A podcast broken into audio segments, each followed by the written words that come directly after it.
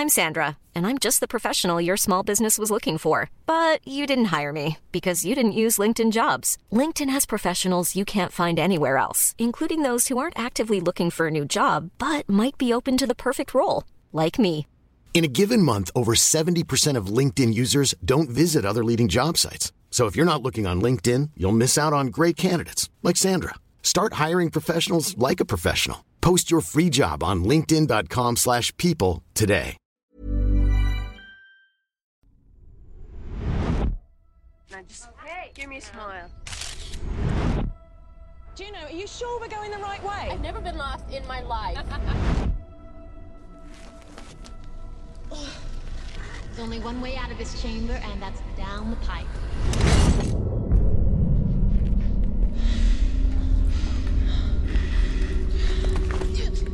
I'm stuck. I can't breathe. Okay, Sarah, you have to calm down. I'm coming, I'm coming back, okay? Okay. I'm going to give the people what they want sensation, horror, shock. Send them out in the streets to tell their friends how wonderful it is to be scared to death. Okay, move! Now! Now! This is not good, guys. We get out of here. Which way? Välkommen till Skräckfilmscirkeln. Idag så ska vi kravla oss in i ett hål, krypa en bra stund och skrapa axlar och armar. När vi väl landat en bit ner hör vi ljud och fräs som vi inte ser. Det är britterna som fräser. Ja, vi ska prata om skräckfilm från Storbritannien. Och en riktigt bra kombination blir ju det med The Descent, eller Instängd, från 2005. Regisserad och skriven av Neil Marshall. Eh, Fredrik, efter den här filmen har jag lite svårt med trånga utrymmen. Som dessutom är väldigt osäkra att befinna sig i. Man kan väl säga att jag har fått en så här tillfällig klaustrofobi. Hur, hur känner du med trånga utrymmen efter det här? Ja, nej du, usch och fy. Eh, jag skulle dock däremot eh, föredra, alltså jag tänker kylan och svalkan i en grotta just nu. För vi sitter här och spelar in här fredag kväll och typ termometern står på typ 32 grader eller något sånt där. Eh, vidrigt. Så jag, jag, jag tar nog liksom underjordiska kannibalmonster för den här hettan som det känns just nu. Usch! Nej, hetta och jag går inte ihop. Nej, alltså jag, jag gillar inte hetta heller. Det, jag har den här dåliga genen med att när jag väl blir varm då svettas jag floder. Och då är det liksom, när man har, om man har varit ute i värmen en två, tre timmar och så då kan man liksom krama ur tröjan efter för att det, det är verkligen så mycket. Ja. Jag har införskaffat i en air conditioner när jag fick skattepengarna här då uh, cashade jag ut för jag kände att nej, jag vill inte gå igenom en sån vidrig varm sommar igen. Och nu om klimatförändringarna står i sig så ska ju somrarna bli väldigt varma. Så ja, den har verkligen kommit till sin rätt här. Det är underbart med den. Ja. ja. Men eh, i hettan så egentligen vi skulle ha gjort Hellraiser nu egentligen. Det hade varit närmare helvetet den här sommaren.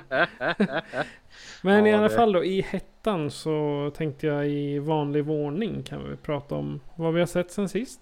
Mhm. Har du något att bjuda på? Jag har sett om Aliens, eh, eller Alien och Aliens film 1 och 2 där. De ingår faktiskt lite i en sommarkurs som jag läser just nu om superhjältinnor. Valde en sommarkurs på Linnéuniversitetet här. Och då eh, ingick de filmerna. Eh, så de har jag plöjt om igen och det är ju faktiskt genuint bra filmer. Alltså båda två. Jag skulle nog säga att film nummer ett är den eh, starkare filmen utav de två. Men de är så olika också. För jag menar film nummer ett det är ju verkligen skräckrymden där med eh, ja, i det här trånga, de är få. Eh, xenomorfen jagar dem och så dör de ju en efter en. Det är lite slasher över det liksom. De nackas där. Eh, och sen film nummer två där, det är ju väldigt mycket mer av en actionfilm. Eh, men åh vad det är snyggt med alla dessa praktiska effekter, både film 1 och 2. Och tvåan är väl den som verkligen skiner i liksom specialeffektsdepartementet. Framförallt där när Ripley möter drottningen där på slutet. För det, det, det är så otroligt imponerande att se den där dockan. För vi vet liksom att alltså, drottningen är ju enorm. Uh, och grejen var att hon var ju enorm i, i verkliga livet också. Jag, jag, läste på någonstans att det tog ungefär 60 personer att manövrera den där gigantiska animatroniska dockan. Liksom. Uh, och det, det, det, dels så är det ju liksom man drar i spakar för, för att få den att röra sig. Men det, det, det sitter ju också liksom långa störer som man liksom håller i för att kunna vrida och vända på armar och ben och huvud. Och jag är så imponerad av det för det måste ju filmas på ett sånt sätt att de där liksom pinnarna inte syns. Och det är bara så sjukt imponerad av det. För vi vet ju att hade den gjorts idag då hade ju drottningen dataanimerats eller var en CGI-effekt. Och det vet vi också för när Aliens vs Predator kom, ja då har du ju en drottning där som är fram och viftar i slutet. Och hon är ju CGI. Och visst, det är ju snyggt, men det är inte riktigt samma. Mm. Ja, nej, det är jösses bra filmer. Så det är vad jag har sett. Jag kan bara konstatera att de är och förblir mästerverk. ja, eh, jag har eh, tittat på eh, den här Estonia-dokumentären på Discovery Plus. Ehm, det är alltså, den, den, har varit, den har funnits ett tag nu. Så det är alltså gällande den här förlisningen av Estonia 94. Och då är det två journalister, Henrik Evertsson och Linus Andersson, som har gått igenom historien och pratat med överlevare, Eh, andra insatta, folk ifrån haverikommissionerna, Sjöfartsverket och så vidare. Och liksom under fem avsnitt fått ihop en liten berättelse över hur de hur de personerna kände. Hur, ja, de pratade med anhöriga också. Hur de kände. Och det har ju blivit lite av en konspirationsteori det här med Estonia-dokumentären då.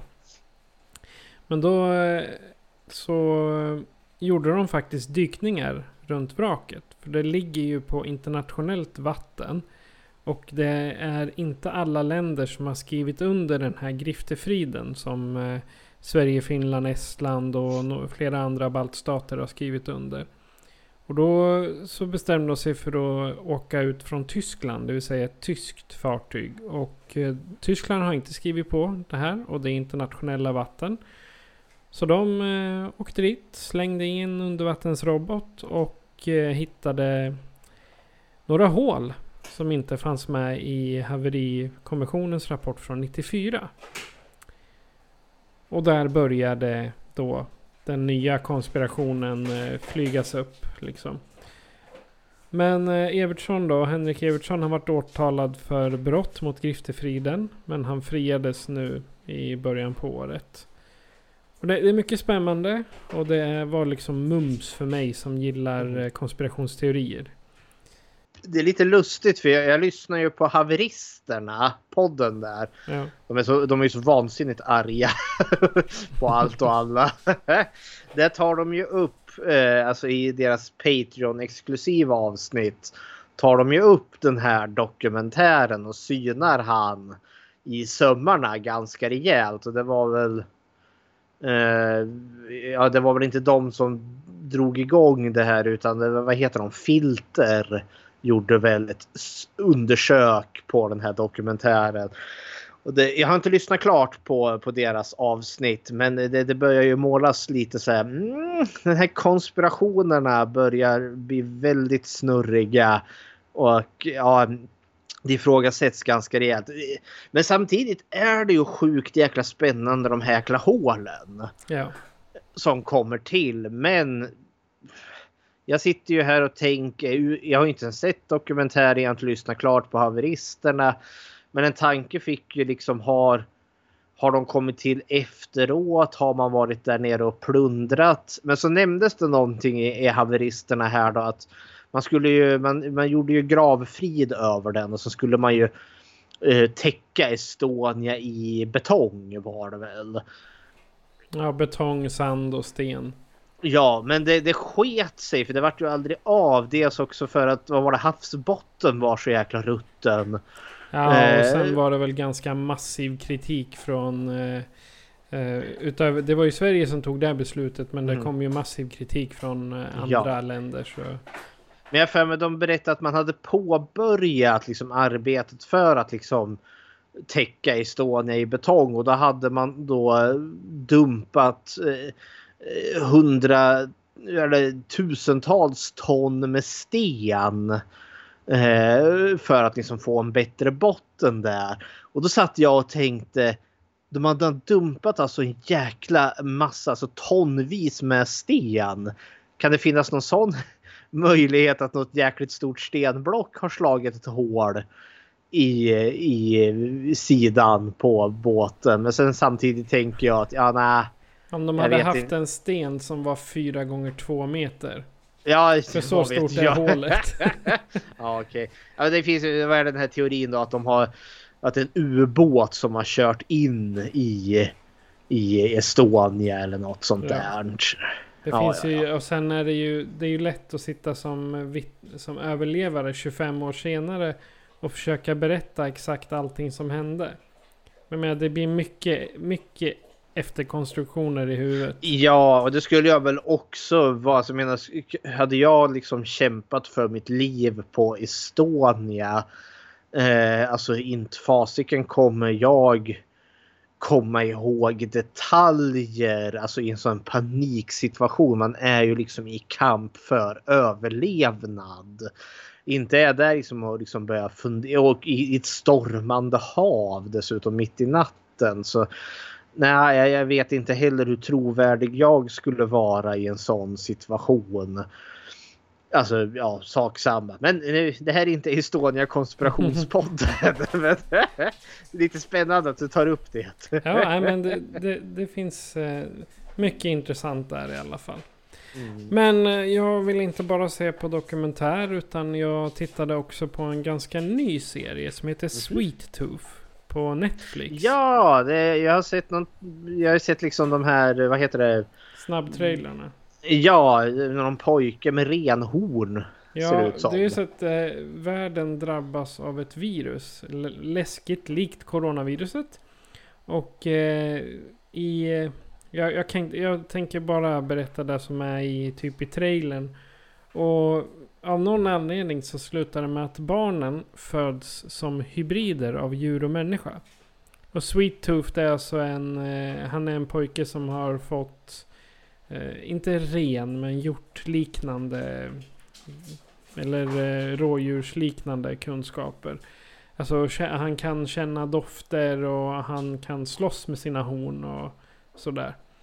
Så att om man är som mig och gillar dystopier eller apokalypser för den delen. Eh, så är det en bra, trevlig, kort serie att titta på. Så att, eh, men jag, jag, tänker inte spoila så mycket nu utan där får man man får gärna komma in med åsikter om Sweet Tooth när man har sett den. Eh, nåväl. Eh, temat idag är brittisk skräck. Så jag tänkte att vi ger oss av västerut mot ön Storbritannien och eh, skräcken de ibland bjuder på. Fredrik, du har kunskaper så upplys oss. Jag har nördat lite här eh, om Storbritannien och deras skräckfilmer och eh, de har ett ganska rikt utbud utav skräckfilmer. Vi har avhandlat flera styckna här i podden redan. Senast var ju Dracula gånger två där, Hammer Horror. Eh, och de har också varit ganska trendsättande flera gånger. De har lyckats producera lite så här milstolpar till filmer och de har lyckats producera eh, en hel del eh, skräckfilmer som har liksom upptagits till eh, ja, de stora klassiska verken som kritikerna älskar. Men man förknippar i regel liksom inte Storbritannien med alltså skräckfilmer. För eh, det är åtminstone inte vad jag liksom tänker. Ah, skräck, mm, Storbritannien. Eh, utan i regel så är det ju mer kanske säg deckare. Typ morden i Midsommar eller Father Brown och eh, liknande. James Bond eh, eller eh, komediserier typ eh, Monty Python eh, och liknande som är de här liksom stora klassikerna. Men som sagt, de har producerat skräck under i stort sett hela ja, det, under hela Storbritanniens filmaktiva tid. Men de har i regel varit liksom eh, det har varit ganska eh, vad heter det, ganska förknippat med att det är någonting billigt. Och att det är lite lågvatten över skräck. Och det är ju liksom inte unikt för Storbritannien. För så är det ju gärna liksom från, ja, men från Amerika, det land som vi får mest skräck ifrån är ju just att liksom skräckfilmer är ju i regel, ja men det, det är lite trashy, det är lite sleazy, det är låg budget men det spelar alltid in sina pengar. Skräck är i stort sett alltid säkra kassakort. Eh, för de kostar väldigt lite att producera och de spelar in sin budget gånger flera. Och sen satsar man ju de där pengarna då på att göra en stor fläskig film som kostar eller hostar hem Oscars och allt vad det är. Jag menar eh, om vi inte, ett sånt bra exempel är ju Freddy Krueger. Eh, för det var ju New Line Cinema. Eh, hade vi inte haft Terrorn på Elm Street-filmerna då hade vi inte haft Sagan om ringen-trilogin. Eftersom att eh, det var ju deras eh, New Line Cinema. Eh, då, då, de var ju verkligen på fallrepet, stod på konkursens brand. Och hade eh, en miljon kvar att satsa på ett sista projekt och då köpte de manuset Terrorn på Elm Street. Och tänkte, vi, ta, vi det här är vår sista chansning. Och det gick ju bra. Man brukar ju säga New Line Cinema, det är the house that Freddy build. Uh, ja, det, det, var en side note. Men alltså Storbritannien är precis som många andra där liksom skräck. Det är, det är låg. Det är låg nivå, det är billigt, det är lite trashigt men det spelar alltid in. Och Storbritannien har producerat mycket.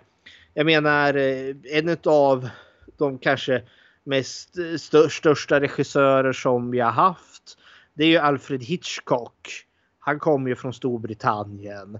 Även om han, han flyttade ju sen till Amerika och fick liksom sin stora, stora genombrott där. Men han började ju i Storbritannien. Sen har vi Christopher Lee. Eh, Dracula som vi har, vi har ju gett honom till och med ett eget avsnitt. Men han är ju också känd som ja, men Saruman från Sagan om ringen eller Count Dooku i Star Wars Episod 2. Och så har vi ju Peter Cushing och han är en sån där skräckfilmsikon. Dr. Frankenstein där. Eller eh, vad heter han nu? Grand Moff, Moff Tarkin i Star Wars uh, A New Hope. eh, men det har ändå liksom gjorts eh, filmer. Eh, 27, 1927 då gjordes ju den här The Lodger. Uh, A Story of the London Fog. Det är ju Alfred Hitchcocks tidiga skräckfilm om Jack the Ripper. Och då har jag också Dead of Night som är från 1945. Det är en tidig antologifilm. Alltså där det är flera korta berättelser i en film. Och den sticker ut lite på att det är också bland de första filmer där du har en ond docka. Eh, man spinner på den alltså, eh, konceptet. För när vi tänker onda dockan då är det ju typ Chucky eller ja det är den enda jag kommer på nu, men liknande. Men där har du ju då en, en ond, eh, vad heter det, mm, eh, vad heter det, buktalardocka. Eh, I ett avsnitt där då, där är frågan är, är han tokig eller är dockan bokstavligen vid liv? Uh, Fiends without a face från 1958 uh, sticker ut lite för det är den här alltså cheesiga alltså monstereran där de hade liksom jättestora eh, myror och spindlar och ja, Godzilla kom ju där också liksom. Atomåldern, liksom 50-talskiset. Här Fiends without a face är lite rolig på det sättet att det är verkligen i den eh, eran. Eh, men den tillför någonting som de här andra monsterfilmerna inte har. Den tillför nämligen gore, blod. eh, för Fiends without a face, alltså det är ju det är, ett, det är utomjordingarna attackerar men utomjordingarna ser ungefär ut som alltså, stora pulserande hjärnor med lite eh, vad heter det, tentakelspröt som sticker fram. Men så har de också som ryggraden. Det fungerar som en svans.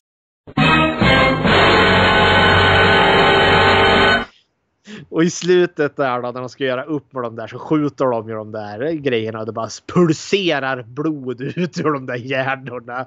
Det är glorious.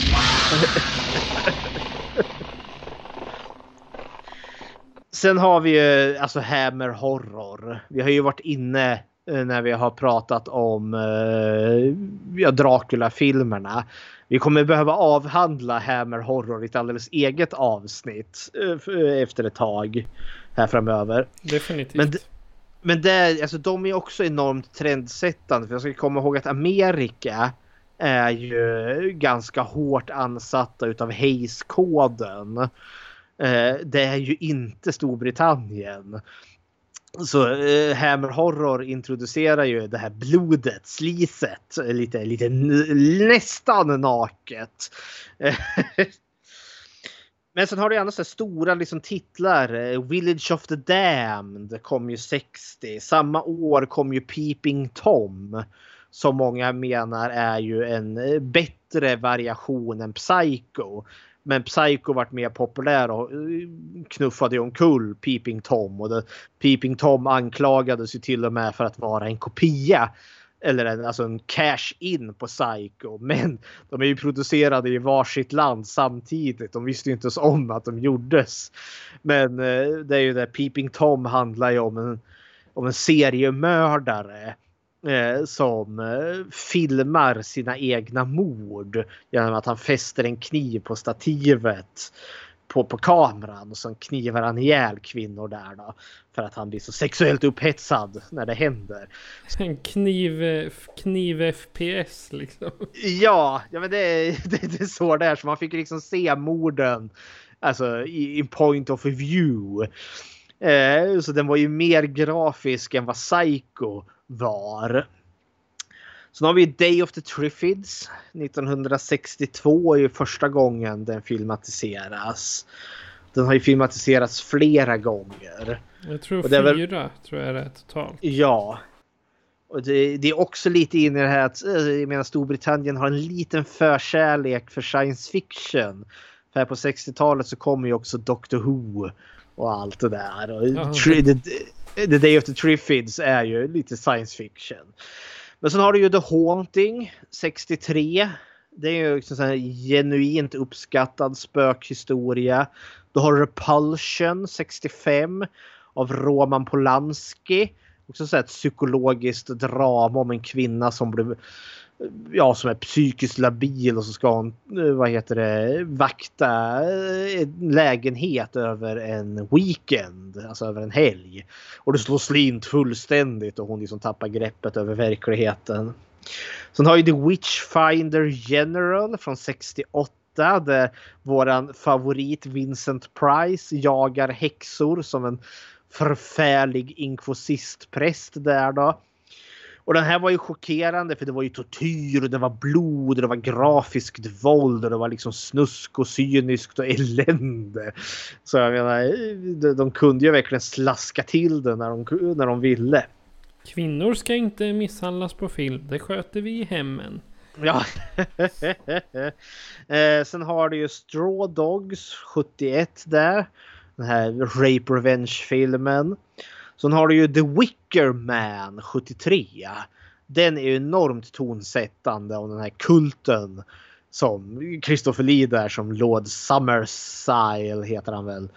Som ska offra den här stackars eh, polisen för att skörden inte ska bli dålig. Eh, Omen eh, 76. Eh, Storbritannien med på ett hörn. Eh, Djävulen får en son och det var ju inte bra. Eh, American Werewolf in London 81. Det är ett samarbetsproduktion med, med, med USA men den utspelar ju sig i London. Uh, The Hunger från 83 där David Bowie spelar vampyr. Uh, Hellraiser 87 eh, är ju gjord i Storbritannien. Hardware 90 den här är kanske lite av en doldis men alltså eh, det är, det är så 90-tal som det bara kan bli. För det är verkligen så en ja, dystopi, eh, Mad Max framtid. Eh, vattnet har tagit slut och allt är piss och skit. Eh, men så finns det ju något form av samhälle och så är det någon som är ute och plockar skrot och så plockar han med sig vad som ser ut som en dödskalle av en robot. Det han inte vet är ju att det här är någon sån militär dödsmaskin som bara ligger i dvala. Så eh, när eh, kvinnan, tjejen här i, i filmen köper den där för hon är ju konstnär och börjar liksom ta, eh, ta in det här robotdödskallen så aktiverar den ju sig och så börjar den plocka ihop sig. Så den bygger ihop sig sin liten dödsrobot där. Så far den runt i lägenhetskomplexen där och gör slut på folk så det står härliga till. Jag har, jag har en känsla av att, Cy, att det är lite inspirerat av Cyberman. Från Doctor Who. Ja fast mycket mer våldsamt och mycket mer blodigt och sen ja, mycket mer sli mycket mer sleazy för hon har en äcklig granne där då som sitter och spionerar på henne. Som är verkligen ett, ett perv utan dess like. Om man föreställer sig att ja, det här är en snuskig, liksom, äck, ett snuskigt äckel. Ja, då är det han. typ farbror Bosse-aktigt. Ja, fast lägg på att han är typ väger 150 kilo, tunnhårig och flott svettig och har liksom flottfläckar och liksom eh, stubb och eh, liksom nej, det, oh, han är bara vidrig. Men roboten tar ju hand om honom sen. Så, så står det härliga till. Eh, Darklands 96. En sån här film om en vansinnig kult som är ute efter någon stackars kvinnas ofödda barn. För de, det ska bli deras Messias har de fått för sig. 28 dagar senare 2002 den kickade väl liksom lite igång zombiegenren. För 2004 där sen kom ju remaken Dawn of the Dead i Amerika. Som jag skulle säga verkligen kickade liv i, i zombierna igen. Sen har du ju Shaun of the Dead. Den har ju vi avhandlat. Och, och Kill List 2011. Också sån här väldigt suggestiv eh, drama om en serie, nej, lönnmördare för någon kriminell organisation som råkar lönnmörda en kultmedlem. Och så, blir, och så blir det lite problem där då för den här kulten. Han liksom kommer den här kulten lite för nära. Men alltså grejen är den att de har producerat mycket. Det är väl där liksom lång historia kort och det här är liksom axplock några av de stora och jag, vi har missat jättemånga.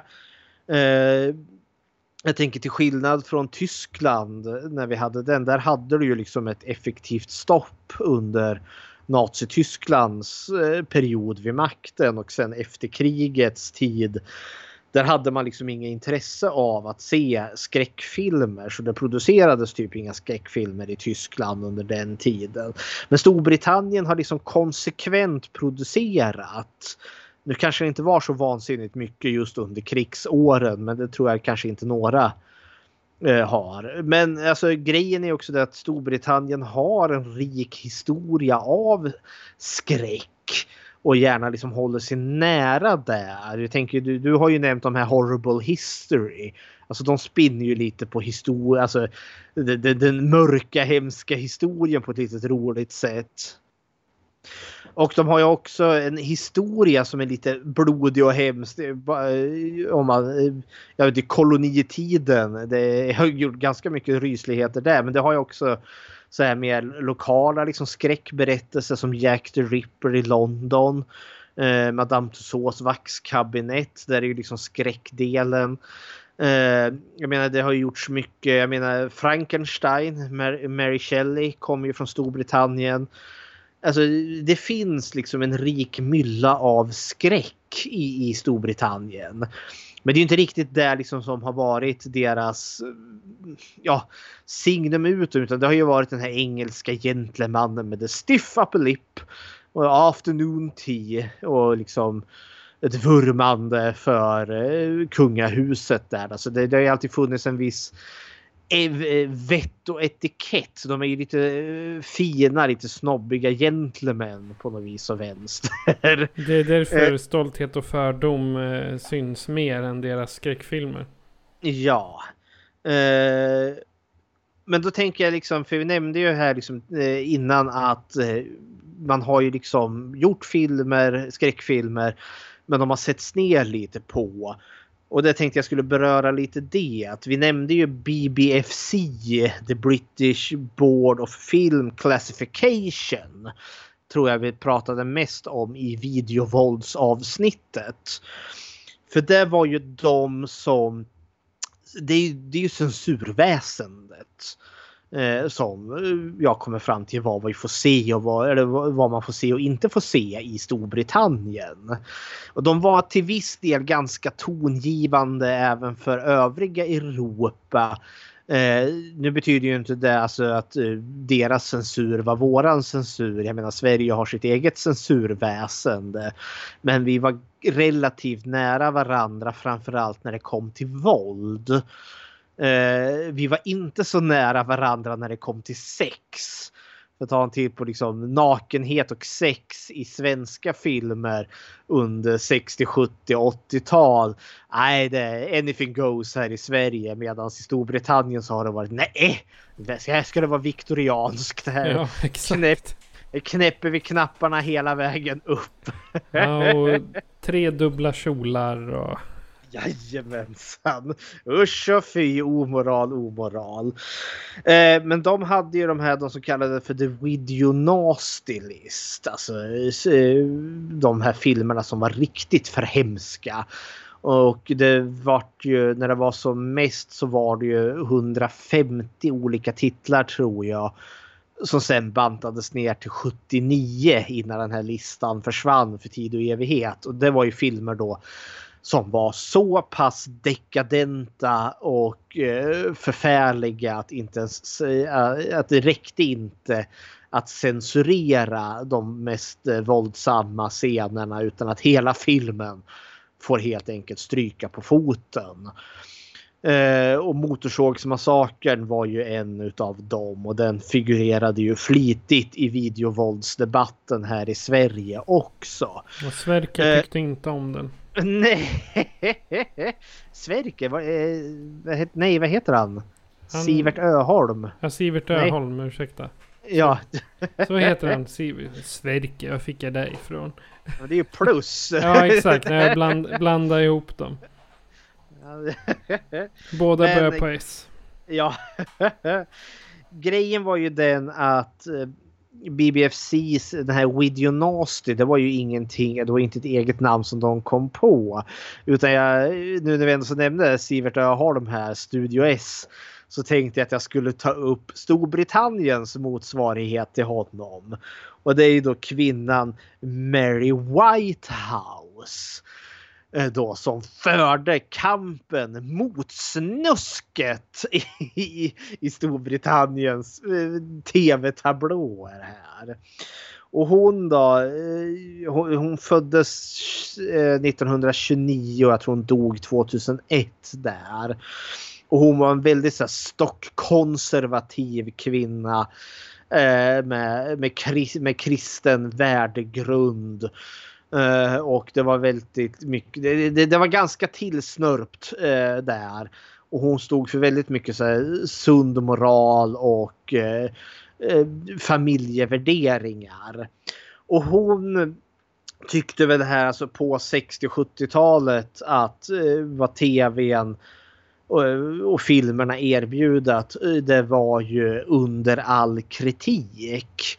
Eh, och hon är ju bland de liksom första som liksom startar de här liksom moralpanikerna eh, ja, kring tv-tittande och hur det kommer påverka barn. Eh, och man ska ju komma ihåg att tv introduceras ju någon gång på 50-talet. Och det tar ju lite tid innan det verkligen blir eh, ett, ja, en apparat som är i var mans hem. Alltså tvn blir ju den som ersätter radion. För innan har ju verkligen funnits radio i varje hem. Men nu successivt blir det tv och det börjar ju som en lyxvara. Och sen blir det liksom som en dussinvara. Eh, och en, sen en allmän vara. Men hon då går ju igång på, eh, på just eh, ja, det som hon anser omoral. Och hon startade något som heter NVLA, N- NVLA. och, det, och det är då National Viewers and Listeners Association. Eh, och det är då en grupp då som just är en eh, ja, en grupp som protesterar högljutt mot det som anses omoral och, och dålig eh, underhållning. Eh, och hon gör ju det, hon gör ju det här hela tiden i, i, i syfte med liksom att skydda barnen från allt som är obehagligt och hemskt. Du vet det här Simpsons eh, karaktär, det är väl han pastor Lovejoys fru. Eh, think about the children! kan ingen tänka på barnen? Är väl Tänk på barnen! och hon, Mary Whitehouse, är väl liksom grundaren till det. Nu tänker jag, hon, hon ja, tänker jag rent logiskt så kan ju inte hon vara den första hysteriska mamman som skriker moralpanik över barn. Men hon gör ju det här eh, framförallt för, mot just tv då. Eh, och hon blir en maktfaktor att räkna med för den här Namla Nvla det, det blir en ganska stor grupp för det är många som liksom intresserar sig, som hör henne, tycker att ja, men, det här är rimligt det hon säger och det i sin tur påverkar ju eh, BBFC. Så just det här Nasty, eh, det här The Nasty Movies, The Nasty TV. Det är ju uttryck som kommer ifrån den här gruppen. Eh, och eh, de grejen är väl det här att en kritik som man kan föra till de här och som är nästan all moralpanik som uppstår var ju att de hade ju inte riktigt koll på vad det var de pratade om. När vi hade den här videovåldsdebatten med, med Studio S där med Sivert Öholm. Då var det ju de här panikslagna föräldrarna som var helt förfärade att deras sjuåringar satt och tittade på Motorsågsmassakern. Eh, att de här hyrvideobutikerna bara månglade ut våldsporr till, eh, till minderåriga barn. Eh, och vill ni veta mer så lyssna på videovåldsavsnittet eh, för det visar ju sig att det här avsnittet som Sivert Öholm gjorde där i Studio S var ju så in i bängen för ljuget. Så det inte var klokt. De hade ju tagit ett gäng ungar och så bara tagit de våldsammaste scenerna som man hade klippt ihop från Motorsågsmassakern och fem filmer till och så bara satt ungarna där. Kolla på den här kavalkaden utav mord och blod helt utanför sitt sammanhang. Och bara och sen intervjua ungarna direkt efteråt. Var det här obehagligt? Ja, det var det. Ja, så man Och inte sen- kan sova liksom på natten. Ja, men de har ju, vi har ju sett dokumentären om dem där också. Där de kommer till tals 20 eller 25 år senare och säger Det är klart vi sa det, vi ville vara med på TV. Ja, det var ju det som var grejen också. Men den bilden som målades upp eh, som i Studio S där var ju liksom att ja, men, eh, deras barn sprang ju helt ohämmat och kollade liksom på de mest grövsta och våldsammaste filmerna som fanns. Sen att det inte stämde med verkligheten. eh, Ja, det gjorde inte så mycket för moralpaniken var igång. Eh, och Mary Whitehouse är också väldigt mycket där för hon harpar väldigt hårt mot Dr Who framför allt. Varför då? Och det, därför att eh, det, det var för våldsamt, det var för hemskt, det var för ruskigt för barn att titta. Men då var det just flera alltså, motargument eh, som tog upp att ja men Dr Who är inte ett barnprogram. Vilket eh, Mary Whitehouse verkade tro att det skulle vara. Eh, och det var också sådär att de verkligen bara såg kanske de eh, hemskaste scenerna eller också att folk i sin tur hade setat upp och tittat och så satt ungen med och kollade på Dr Who. Eh, eller ungen satt och kollade på TV och kollade på Dr Who och sen kommer mamma eller pappa in och så var en Darlek där. Exterminate, exterminate! Och så tittade nej vad är det här för hemskt? Och så stängde man av tvn och så skrev man ett upprört brev till Navla. Eh, så, och så tog ju Mary upp det helt utan sin kontext. Hon, hon, känns ju lite som att hon var en sån här extrem influencer. Ja. Hade hon haft en YouTube-kanal nu hade hon ju suttit och skrikit framför kameran och hur eh, dåliga alla filmer var. Och sen kommer det här Navla reacts to. Ja. och det jag tror också är att hon är alltså någonstans närmare 60 när det här drar igång.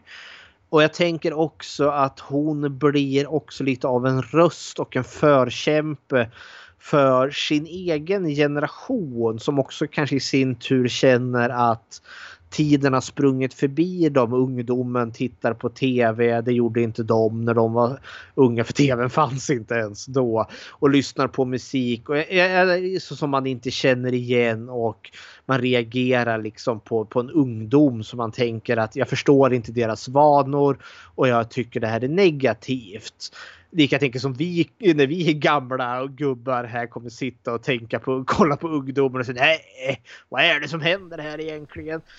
Ja men kolla bara på, på TikTok när det kom in. Ja. Jag vet ju som jag tänker på att jag har bekanta och släktingar som jobbar som lärare och jag menar i de lägre år årskullarna, alltså ettan till sexan, de var ju som besatta av appen.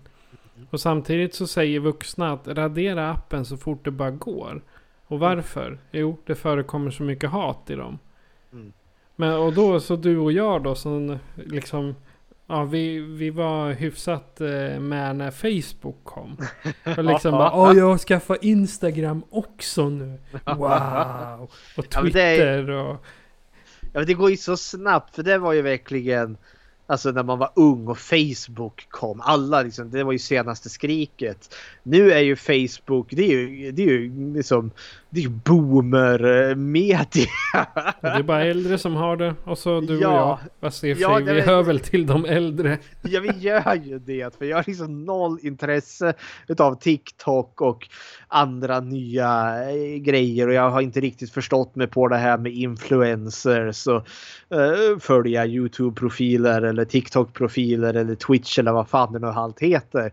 Så det, det, där har vi ju liksom ett sånt exempel som jag tror kanske Mary Whitehouse var för sin tid. Alltså saker och ting har sprungit vidare.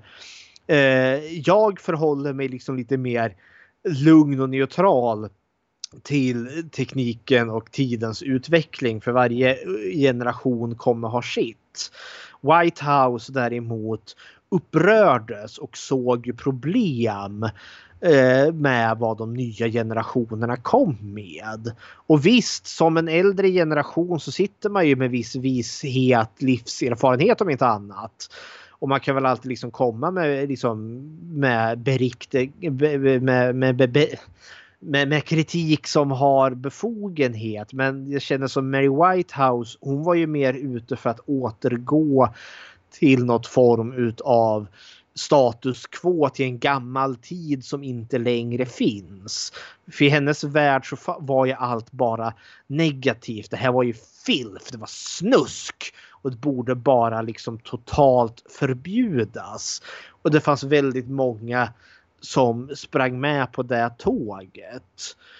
Eh, innan vi totalt sågar henne med fotknölarna som är liksom en jobbig moraltant så tänker jag också att man måste föra upp att det var inte allt hon gjorde.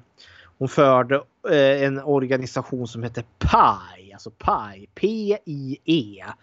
Och det var då Pedophile Information Exchange som startades 77. Det, då har Navla funnits ett tag. Eh, och det här blir som en annan eh, organisation. Och den är lite trailblazing, alltså eller hon är lite före sin tid här. Då hon verkligen pratar, alltså man för ut information om eh, ja, sex och övergrepp mot barn som man inte vill riktigt prata om. Och det, det vill man väl inte heller i, i dagsläget men liksom eh, i, i moderna Sverige heller. Men liksom det ändå behöver pratas om med tanke på, ja som vi nämnde om TikTok och liksom sociala medier som har gått och blivit någon form av pedofilernas jaktmark. Eh, så där var hon ju liksom väldigt rätt i tid. Så jag menar liksom allt hon gjorde var ju liksom inte dåligt heller. Men samtidigt ska man också komma ihåg vilken stockkonservativ människa det här var.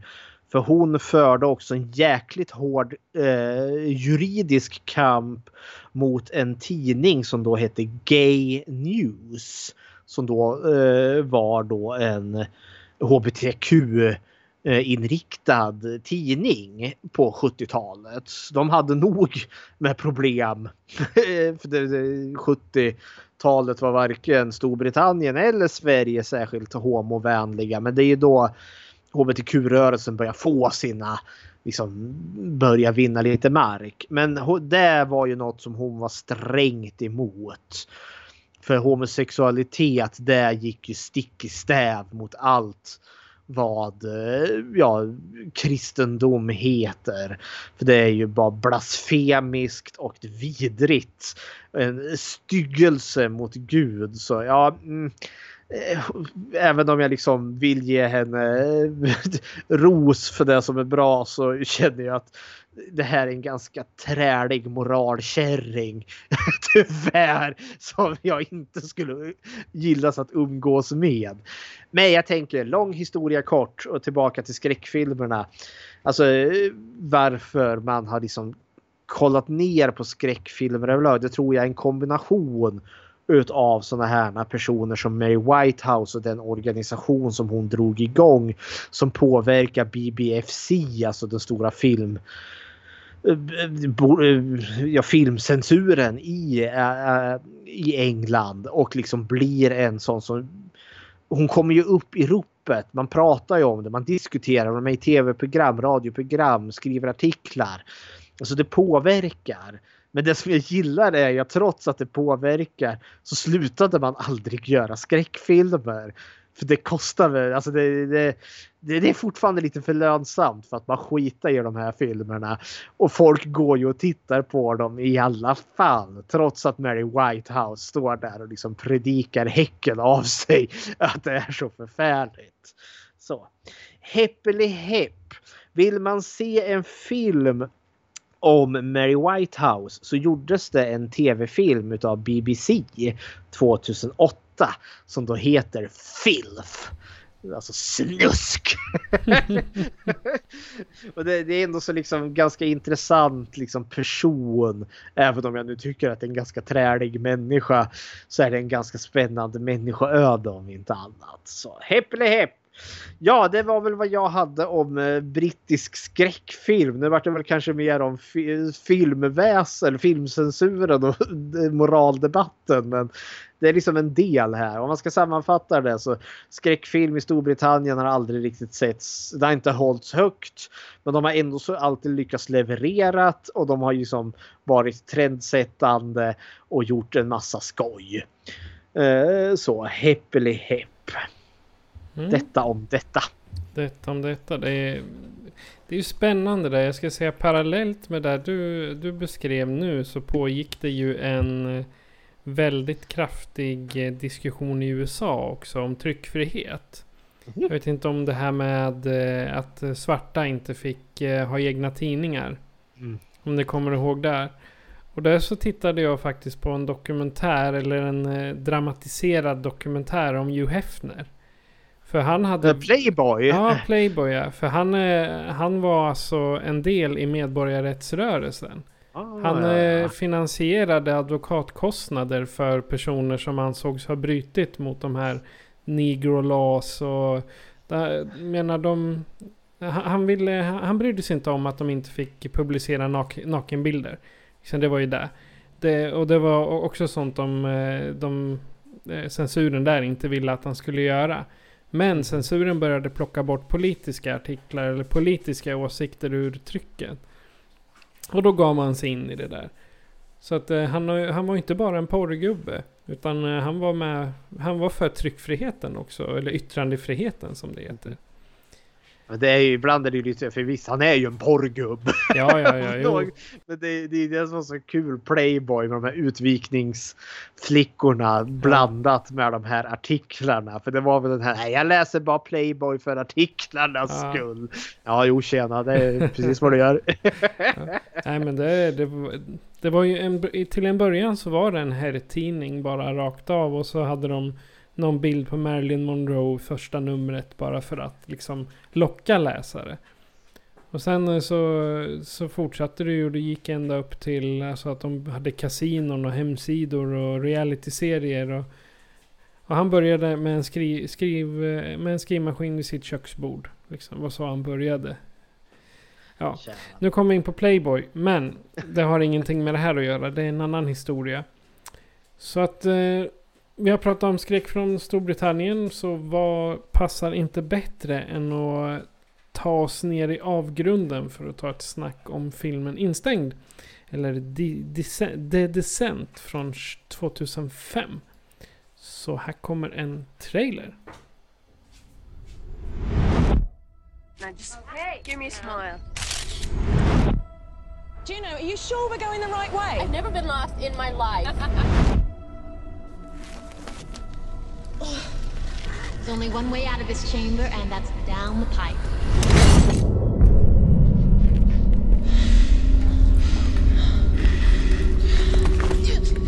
I'm stuck. I can't breathe. Okay, Sarah, you have to calm down. I'm coming, I'm coming back. Okay? Okay. Okay, move! Now! Now!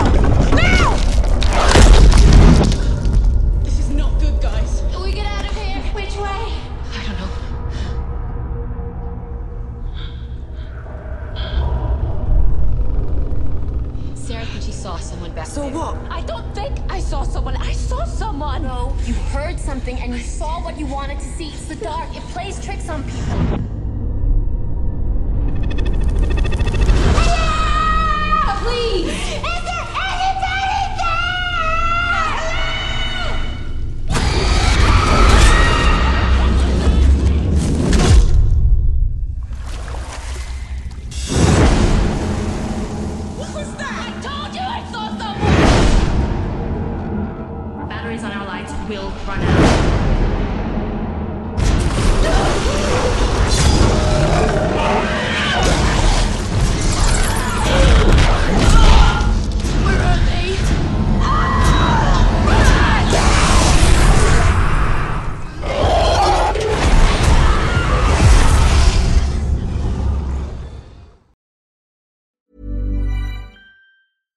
Hiring for your small business? If you're not looking for professionals on LinkedIn, you're looking in the wrong place. That's like looking for your car keys in a fish tank.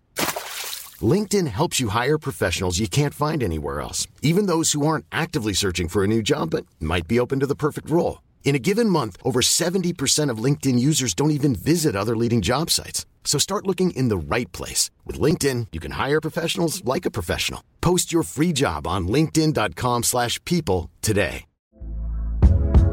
Hey there, it's Michelle Norris. I'm host of a podcast called Your Mama's Kitchen. When I travel, I'm usually looking for a way to find a taste of home when I'm not at home. And one of the things I love to do when I am at home is entertain. And Airbnb allows me to do that. When I was in California recently, I rented a house that had a great kitchen. And when we were sitting around the table, we we're all thinking, we're in someone else's house. Someone could be in all of our homes as well.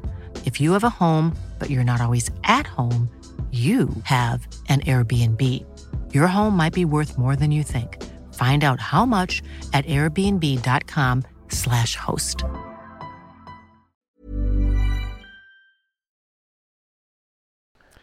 Efter en tragisk olycka återförenas sex vänner för en grottexpedition. Men tjejernas äventyr förvandlas till en mardröm när deras väg ut blockeras av ett stenras och de blir fångade under jorden. Ingen vet var de befinner sig och deras enda hopp för överlevnad är att hitta en ny utväg. Men de är inte ensamma. Det är plotten till The Descent eller Instängd från 2005. Fredrik, har du några initiala tankar? Mm, det här är en trevlig film och jag tycker att den är synnerligen välskriven och synnerligen välspelad. Eh, den har också det här som jag tycker är genuint obehagligt. Den är klaustrofobisk som bara den. Och just att de är i en instängd miljö. De är instängda i den här grottan. De kan inte ta sig därifrån. De är i den här utsatta positionen. Eh, och jag tycker det är mums, mums, mums. För det här är verkligen sånt där som fick mig att ja, det, det, det ryster och kryper i hela kroppen på mig. Så ja, eh, det är mina initiala tankar. Mm. Alltså, långt innan själva huvud, huvudakten eller den centrala platsen, det vill säga grottan. Långt innan den kommer upp så har vi liksom fått till en sån här smått traumatisk händelse. Det vill säga hennes dotters död. Så ligger, det ligger liksom till grunden. Och det är väldigt likt många andra så här medelbra skräckfilmer där man liksom ska försöka överleva i en grupp. Fast eh, då tänker jag typ fritt vilt. De ska åka snowboard, skadar sig och måste ta skydd. Och jag vill säga att hur snabbt händelserna än eskalerar så blir det liksom ett ständigt angrepp på våra sinnen. Och det... Alltså just i andra akten så satt jag och bara spände och spände och spände och spände. Jag, liksom, jag kände hur man drog ihop tårna liksom för att hålla sig... Ja, det, det, var, det var spännande. Och jag skulle säga att eh, Descent är en av de mest skrämmande brittiska filmerna någonsin. Och bevisligen var det de människor som älskar att skapa film som gjorde den. Ja. Eh, ska vi köra som vanligt? Karaktärer, plats, hot? Jajamän. Om, eh, ska, jag, jag tänkte vi går enligt listan på IMDB då och går från, från början till slut. Så att först ut är Sarah, eller Shona McDonald. Mm. Vad tycker du om henne? Det är ju huvudpersonen här. Uh, det, det jag tänker ge den här filmen innan vi går igenom dem en och en är ju att de här sex kvinnorna som vi kommer följa är väldigt välskrivna överlag. Alltså de är ganska trivsamma karaktärer allihopa. Och eh, Sarah är väl den som har, hon är ju den som ska ha det jobbigast. Eftersom att hennes, eh, vad är det, hennes eh, make och dotter dör ju i början utav av filmen. Där de, eh, när de krockar där och de här jävla järnrören bara far rakt genom bilen och bara slaskar ihjäl de här stackars maken och dottern där. Ja, det, är, det är redan där själva gåren börjar. Alltså. Ja, det, den, det, den börjar ju liksom hårt. Det är inte sån här lilla sakta uppbyggnaden som vissa filmer kan ha. Utan här är det verkligen bara BAM! Och nu börjar vi. Ja, och samtidigt, för det, det sätter ju verkligen ton för det där järnröret åker ju rakt genom huvudet på, på maken där. Och blodet verkligen bara, det bara skvätter ju åt alla håll och kanter. Men sen tar det ju faktiskt lång tid. Det är det jag gillar med den här filmen. Eh, att eh, det, det, tar ganska lång tid innan alltså blodet och döden kommer igång sen får vi spendera ganska rejäl tid med att lära känna de här karaktärerna eh, och eh, ja, deras situation innan, spoiler alert, eh, gruvmonstren dyker upp och börjar ställa till det. Men Sarah som karaktär, alltså hon är ju den här hon är en traumatiserad. Vi, vi förstår ju att det, det här gänget eh, är ju någon form av så här friluftsäventyrsmänniskor. För de kommer ju farandes där i, i forsränning. Där. Eh, och, och, och, maken Paul som han heter står och tittar på där och tillsammans med dottern och så vinkar de med gulatter. Hello, hello. Eh, och sen kommer olyckan och så förstår vi att det här är ett år senare. Eh, och att hon, Sarah då, har bett om att ha ett nytt eh, äventyr för hon vill väl gå vidare. Men det spelar ju liksom, hon, hon är ju Alltså hon, hon börjar traumatiserad. Eh, sen känns det som att ja, men hon vill tillbaka men det är krampaktigt mest hela vägen. Och hon är liksom skör. Eh, hon är liksom utzonad. Det känns flera gånger som att ja, men hon anstränger sig. Det ska bli bra. Vi ska ha kul fast hon, hon går liksom på en knivsägg eh, över att liksom mentalt hålla ihop. Uh, och det är väl det lite förspegling, alltså vad filmens titel, The Descent, nedstigningen. För i slutet så är hon ju, hon blir ju ganska otäck ändå. Hon blir ju verkligen krigarkvinnan gentemot de här crawler eh, monstren, gruvkannibalerna.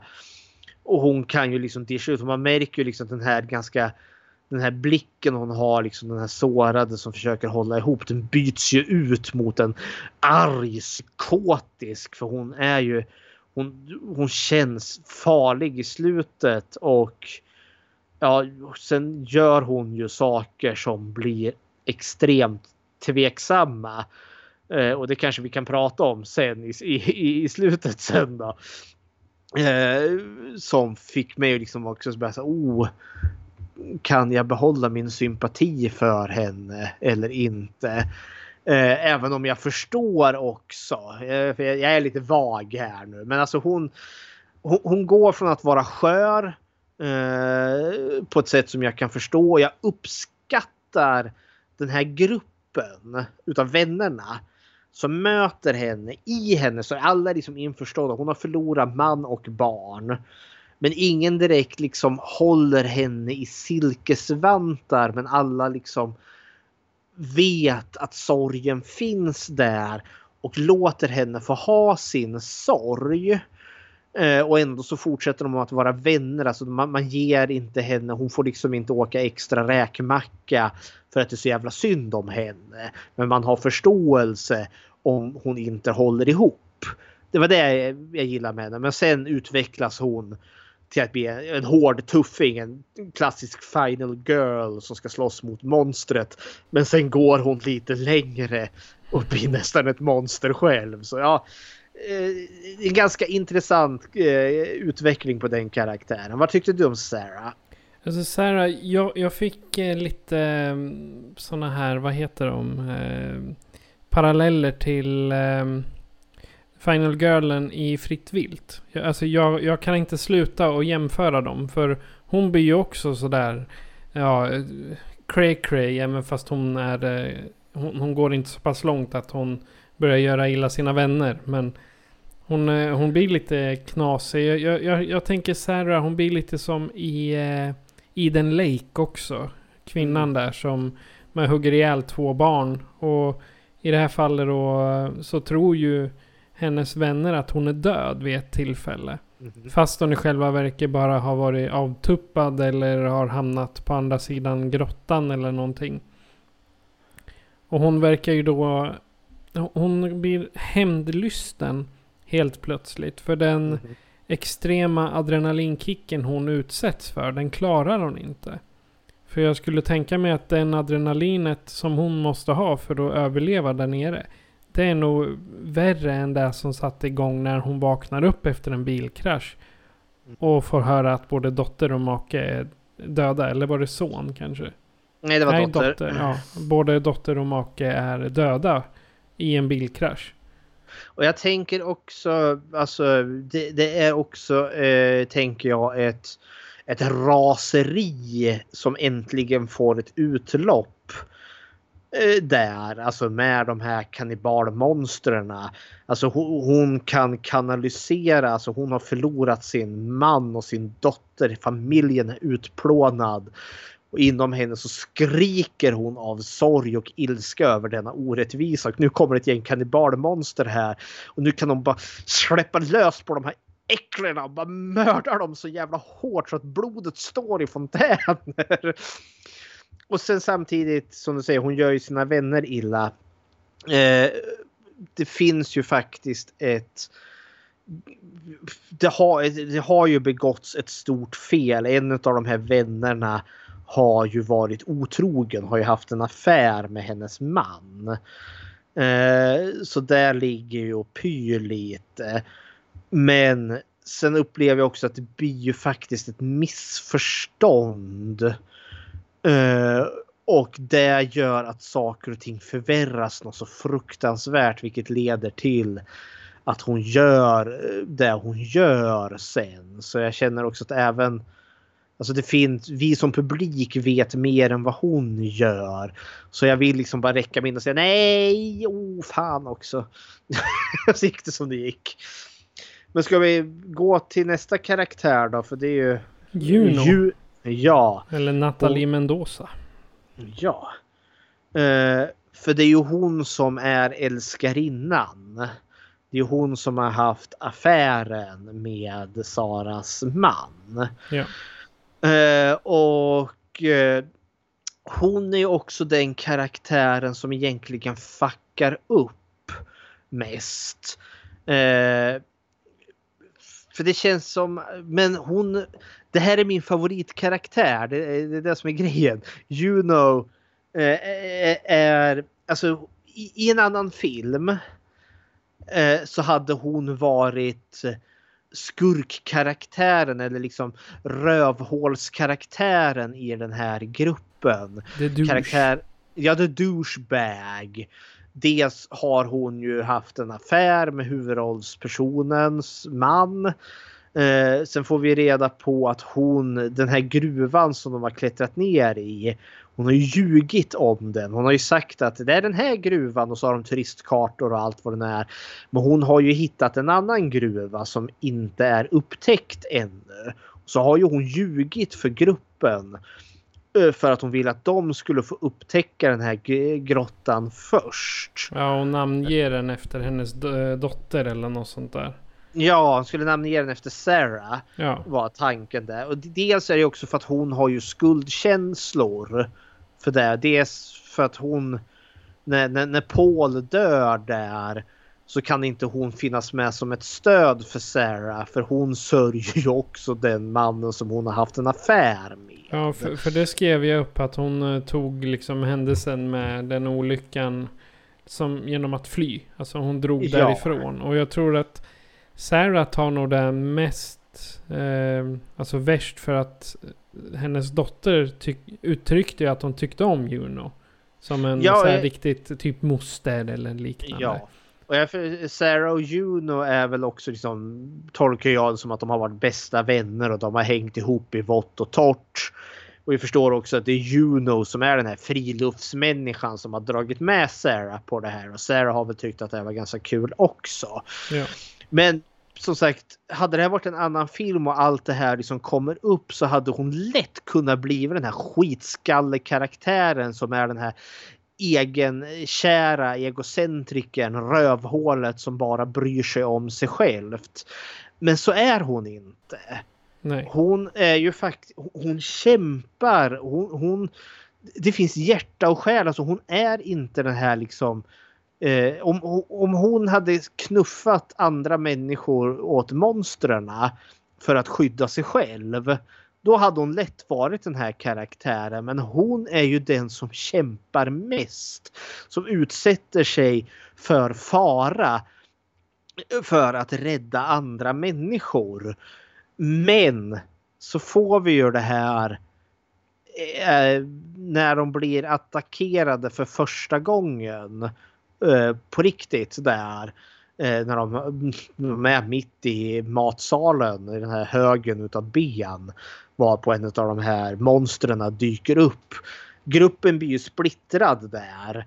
Eh, och det uppstår ju fullskalig panik.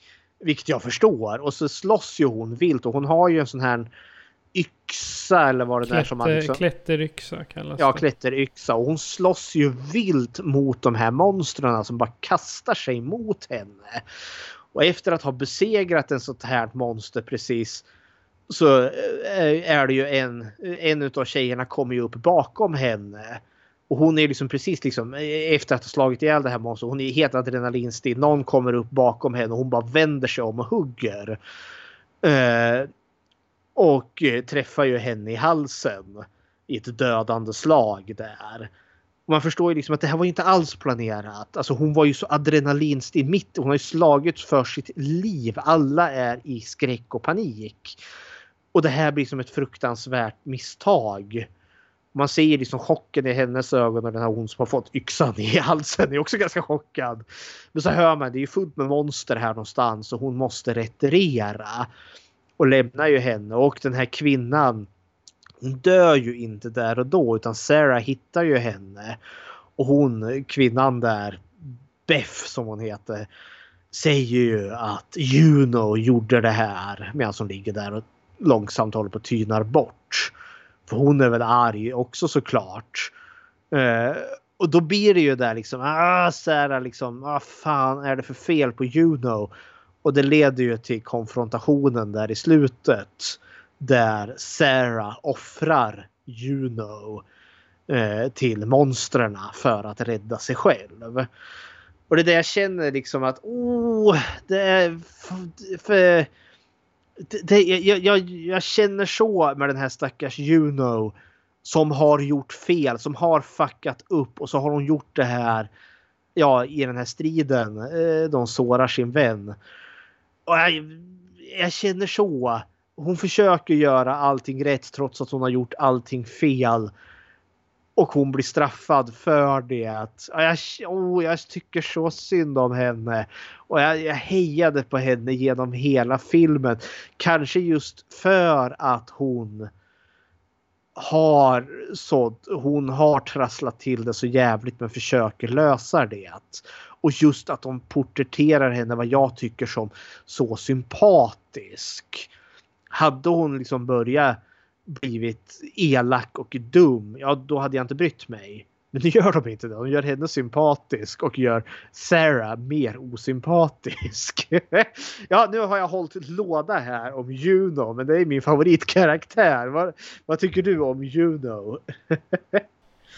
jag har inga, inga fler kommentarer. Jag, jag gjorde en, eh, en enda anteckning på henne. Det var adrenalinknarkare. Ja. Det är typ eh, det enda hon söker. Jag menar, hon har hon går och rabblar en massa andra äventyr hon har gjort. Liksom eh, friklättring och jag kommer inte ihåg exakt. Men hon var en sån här. Det säger de också att du är bara ute efter adrenalin. Det blir, det blir, du blir aldrig nöjd. Du vill göra någonting mer. Pressa dig mer. Och jag tror inte, att... Du blandar inte ihop henne med Holly då? Ja men det, de, det, Holly säger de också så. Men Ja, ja. eh, De, de är ju på eh, Juno och liksom typ skäller ut henne också. För hon Jo. har säkert dragit igång sånt där bara för att liksom, istället för att bearbeta sorgen så gör hon det här för att arbeta sorgen eller vad man ska säga. Nu ska man ju komma ihåg att det är ju, vi får ju reda på att det är Sarah som har bett Juno att göra det här. Det grumlar ju vattnet ännu mer. Men visst, det är ju med precis det som du säger att hon Juno är den här adrenalinknarkaren som drar med folk. Men gruppen har ju också hängt med. De tycker ju faktiskt att det här är ganska kul. Ja. Så när de går på henne där så är det, ja, det, det, det, det, rimmar lite ihåligt. Ja, för det, det var inte som att hon tvingade i- ner er under pistolhot. Ni hoppade Nej. ner i den där gruvan ganska glatt. Ja men det, det är ju så när, eh, när det blir pressade, pressade tillfällen och Ja. man måste liksom när, när säkerheten börjar tryta då måste man Ja. alltid... Människor är så, de måste hitta någon att skylla på. Ja, men hon har ju också bevisligen ljugit. Ja. De är ju inte i rätt grotta och hon har ju då försatt dem i en knepig situation. Ja, Helt inte bara klart. knepig, rent av livsfarlig eftersom rädd, räddningspersonalen inte vet vart de är. Nej, Och det är ju regel nummer ett när du ska ut på vandringar eller eh, båttur eller vad som helst. Se till att någon vet vart du är. ja, helt klart. Ja, ja. Men vidare till Beth då. Eller Alex Ja. Reed. Det upplever ju jag är eh, kvinnan som har tagit vid där Juno slutade. Alltså hon har gått och blivit den nya bästa vännen som har stått vid Sarahs sida efter den här olyckan. Jag skrev Eh. lite som stora syster eh, karaktär ungefär. Ja, eh, och hon är ju den som är mest beskyddande till Sarah. Plus också att hon vet att Juno har haft en affär med Paul. Men har inte berättat det. Så vi förstår ju, det, är därför hon har lite ett horn i sidan eh, med Juno. Och det är väl därför hon också eh, vad heter det, svartmålar henne efter att Juno har huggit henne i halsen med, med yxan där. För alltså hon, hon bryr ju sig inte. Eh, hon, hon tycker ju illa om Juno. Och sen efter det där, alltså hon är ju döende så det var Juno som högg henne.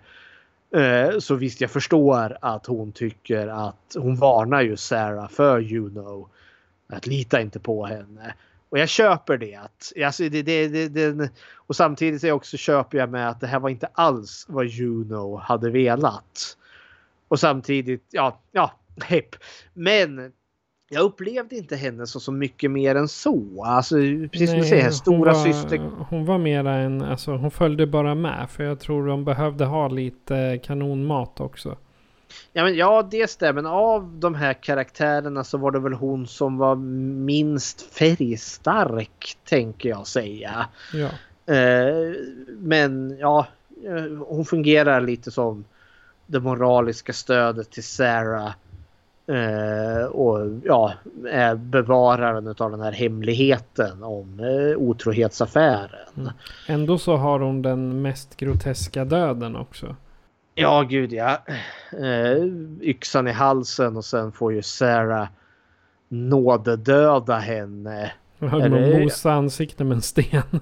Det var ingen dålig sten heller. Nej men det, kräv, det krävs väl lite för att det ska gå snabbt kan jag tänka mig. Ja, jo förviss. Vi ska inte ha en, liksom en sten som kan hålla i en handflata för då blir det bara Nej. många slag. Utan det här var ju en stor jävla bubbling. Och jag tänker att skallen bara var ett mos där. Ja. Och sen Rebecca då, eller Saskia Mulder. Eh, ja, eh, Henne, de här... henne kommer jag bara ihåg som hon som bränner händerna på snöret. Ja, men hon är ju också den som är cool och klättrar över den här eh, klyftan. Ja. För, för, för hand. Så hon är ju en riktig kraftkvinna. Hon friklättrar. Ja, hon är flygklättrare eh, och eh, hon är ju också stora syster till den andra karaktären Sam. Som vi också kommer till sen. Eh, för de hänger ju lite ihop. För där har du ju ett syskonskap. De här två systrarna. Så de blir ju väldigt liksom täta. Men Rebecca. Jag, jag gillar henne också som den här kraftkvinnan. Som hon är och hon är bubblig och glad. Eh, och sen får hon ju verkligen visa den här. Alltså när hon klättrar över klyftan där för hand. Vilket också var så en nagelbitande scen. För hon ska verkligen liksom. Eh, de ska spänna ett rep över en klyfta. Och hon måste liksom då klättra med, eh, ja, fritt. Och fästa eh, ja, enterhakar i, i, i gruvtaket. Ja. Men grejen är ju den liksom att tappar hon greppet, ja då faller hon mot sin död. ja, det visar ju sig sen att det är vatten längst ner. Men det vet de ju inte då. Nej, det vet de inte då. Eh, nej, men för det är också sådär, oh, för då satt jag och spände på mig. Och det är just också den här, att den här filmen, den tar sin lilla tid. Och jag förstår verkligen att åh, alltså nu måste musklerna bara skrika av smärta. Eh, och hon har liksom inte utrymme att släppa för då faller hon ju. Så liksom när hon väl tar sig över på andra sidan, vad då jag känner, åh nu kan jag slappna av. Hon, hon, hon, hon, hon har liksom fast mark under fötterna. Nej, men jag gillade henne. Eh, och, men hon blir också den här hon som ska rädda sin egen lilla syster. Och så får ju hon också en ganska... Eh, alla får ju en ganska grisig död i den här filmen. Hon blir ju äten levandes utav de här ja, kannibalmonstren. Mm. Ja, de kan eh, vi ju prata om under hotet sen. Ja. Vad tyckte du om Rebecca? Alltså, Ja, jag tänkte inte riktigt på henne så mycket. För jag tyckte mest hon hängde på. Hon fick sin klätterscen och den scenen när hon bränner sönder händerna. Det var de scenerna som jag liksom tänkte att ja, men hon är väldigt central. Det är hennes... Det är då hon syns. Men mm. annars var hon liksom lite grann i bakgrunden. Hon hade inte så mycket dialog heller. Utan hon var mera, hon skrek till lite då och då. Jag tror att hon är den som tittar upp mot taket och skriker hjälp liksom. Mm. Men då vidare till nästa som är Sam. Eller mm. svenska My-Anna Buring. Jajamensan. Det kom faktiskt några svenska Eh, när, när de blir väckta där på morgonen utav Juno som är uppe och ska jaga upp dem tidigt i ottan där. Så hörde man faktiskt ett God morgon från henne där. Liksom, Jaha okej, det var ju svenska hon får, det är ju lilla systern till Rebecca.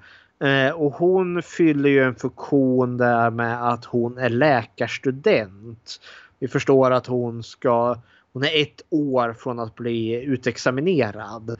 Och där blir ju, alltså hon blir ju den som får lappa ihop deras sår som när eh, Rebecca bränner händerna på det här repet som sticker iväg.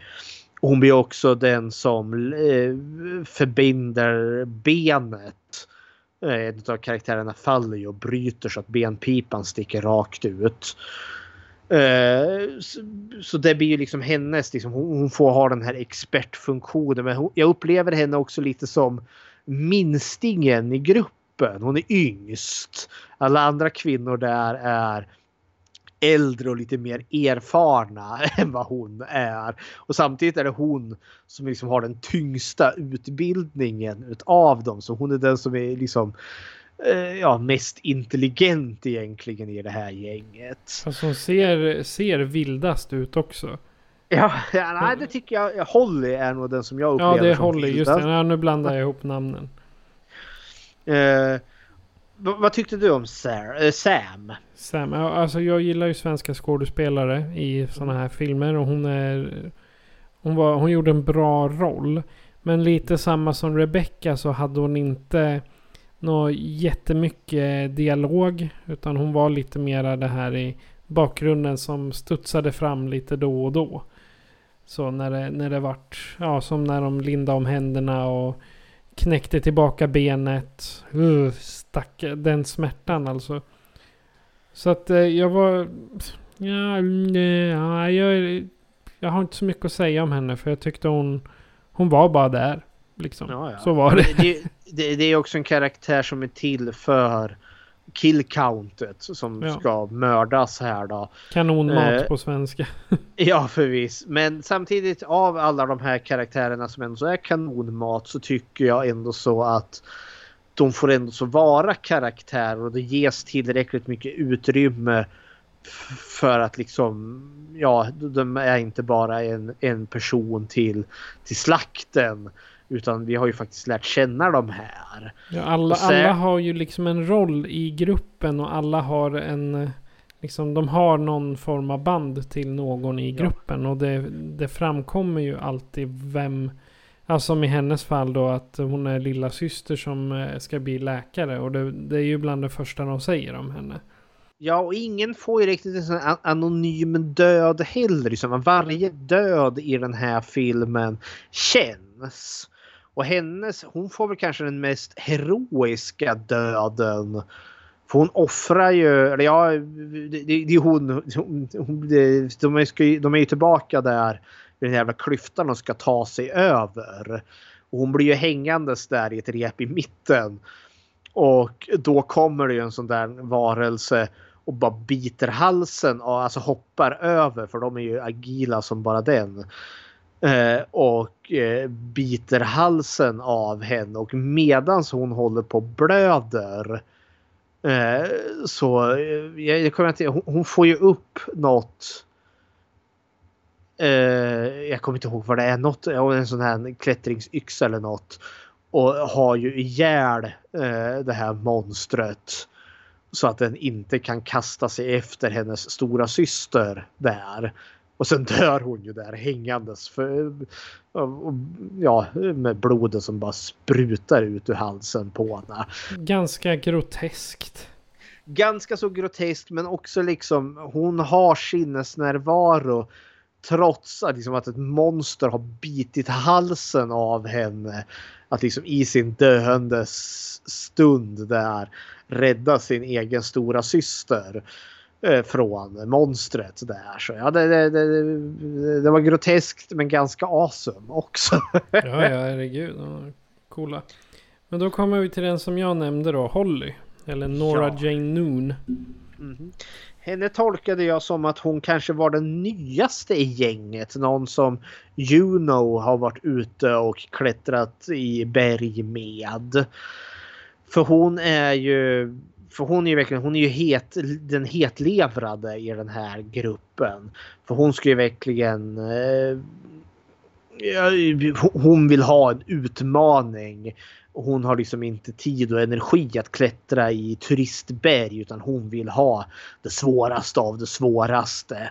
God damn, liksom, nu händer det. Och, eh, hon, är, hon känns ju som att hon är, ja, men hon är badass karaktären som liksom spottar i nävarna och som lätt kan liksom starta ett krogslagsmål känns det som. Och skulle nog vilja starta ett krogslagsmål för det tycker hon är kul. Ja, men hon har blivit en sån här fellow, eh, eh, fellow adrenalinknarkare till Juno.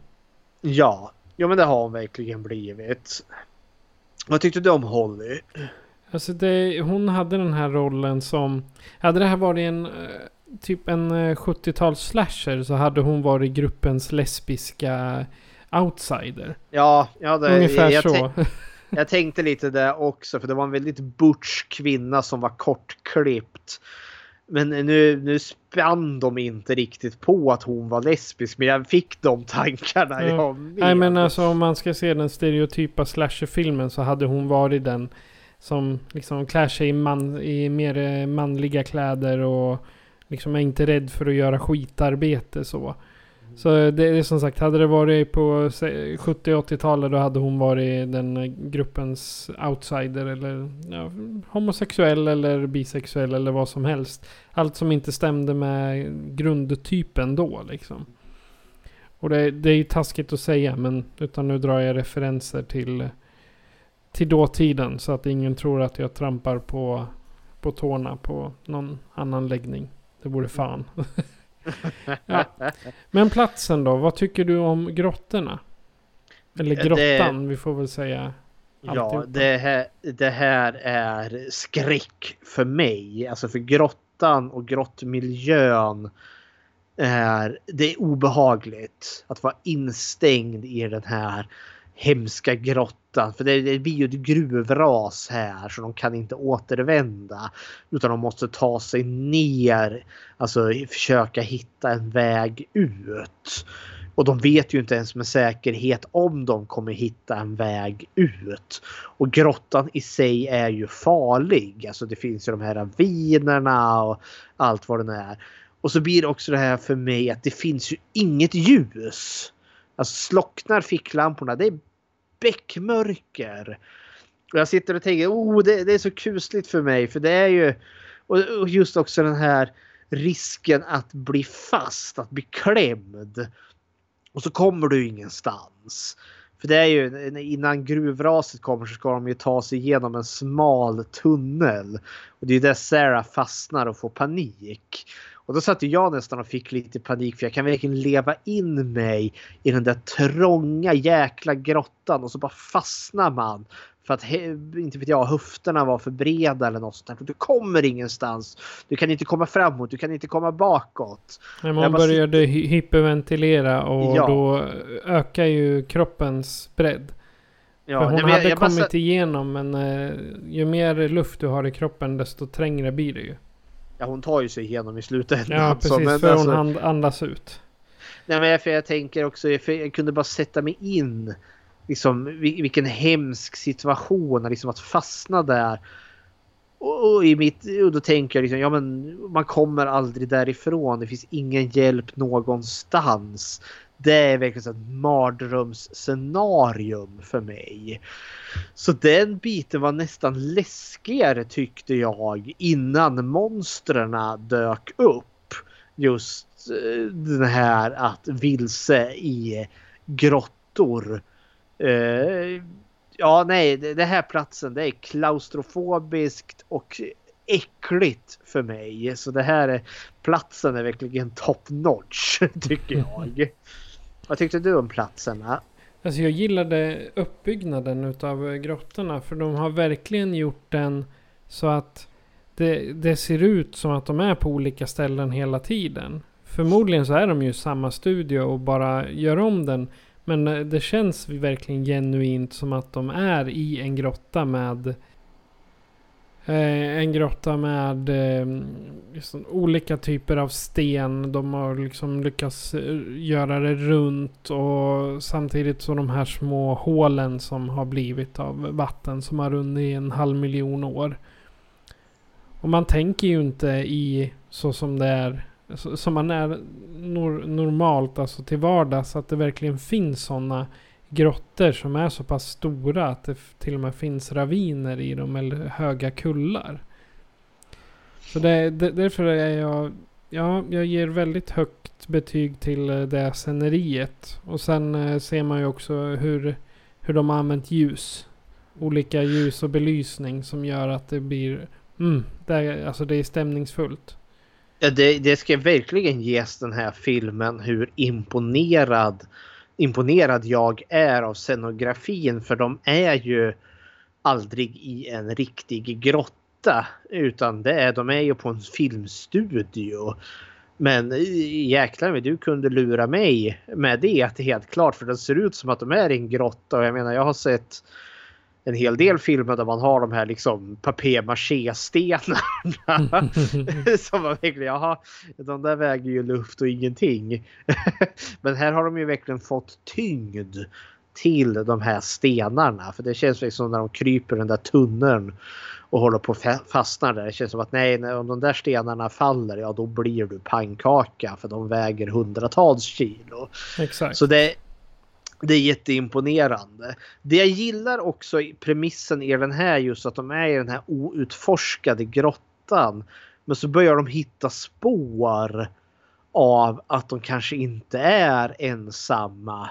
De hittar liksom gamla eh, spikar som har liksom från tidigare som har varit där och klättrat och de hittar väl någon gammal hjälm också. Sånt gillar jag jättemycket när man förstår att ja, men det finns en historia här.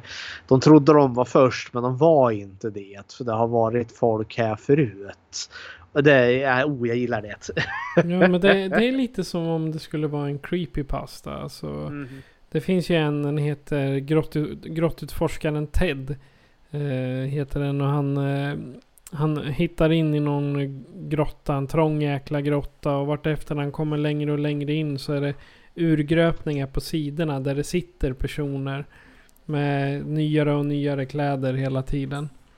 Det var den jag fick tanke på. Men det, den finns på Creepypodden. Det är bara att söka upp den på creepypasta.se. Så. Oavsett vilket då. Så eh, jag skulle säga att vi har två hot här. Dels är det de här monstren och Junos dåliga omdöme. Eller om vi ska... Det här, inte Junos dåliga omdöme. Jag skulle nog säga Sarahs sakta nedgång i galenskap. Ja. Och gruvan i sig också om inte annat. Ja. Ja, Nej, men för jag, hoten här. Eh, nu när jag, det här är inte första gången jag ser instängd. Eh, monstren gör ju verkligen sitt till den här filmen. Men jag satt och tänkte här i efterhand att ja, den här filmen hade lika gärna kunnat funkat utan monstren. Alltså den här paniken att vara instängd i den här grottan. Eh, som de inte vet eh, hur de ska ta sig ut och sen att kanske gruppen vänder sig mot sig själv. Eh, det här fiendeskapet mellan Sara och Juno där. Eh, och det tar ju jäkligt lång tid innan monstren gör entré. Jag tror liksom vi får lite så små hint om att det är någon skugga som rör på sig vid något tillfälle. Ja, man hör lite fräsande i avstånd ja. liksom. Men det tror de är vatten. Ja, och det är tillräckligt diffust. Det kunde lika gärna vara en fladdermus eller något sånt där. Men det finns liksom lite där. Första gången vi faktiskt får se dem är ju liksom vid den stora första attacken. När de har kommit in i deras eh, ja, lya. Där det är fullt med ben precis överallt. Ja. Och då, och då, jag var tvungen att checka och det är verkligen typ 45 minuter in i filmen. Ja, det är ju nästan så tredje akten börjar där. Ja, nästan egentligen. Eh, men alltså... Men det funkar ändå. Alltså, för de här monstren, de, de, blir, de är ganska fascinerande tycker jag. The crawlers. Eller vad man nu kan kalla dem. Kryparna. Eller vad översätter man crawlers till? Ja, det blir krypare. Det, jag, jag tänker bara på eh, en typ av zombies ifrån eh, Zombie Dead 4. någonting. Ja. Crawlers! Så, oh, no. ja. men, ja, det... Men vad man vet om dem är att de är blinda. Ja, det är de. De eh, går liksom uteslutande efter ljud eh, lyckas de ju lista ut. Och de har ju nästan fladdermusliknande öron. Och så förstår vi att de har, de är väldigt, de har ju väldigt vassa tänder. De attackerar med och försöker bita dig i halsen. Och får de ett bett där så de tar ju bokstavligen ett bett. Liksom sliter loss ett rejält stycke kött.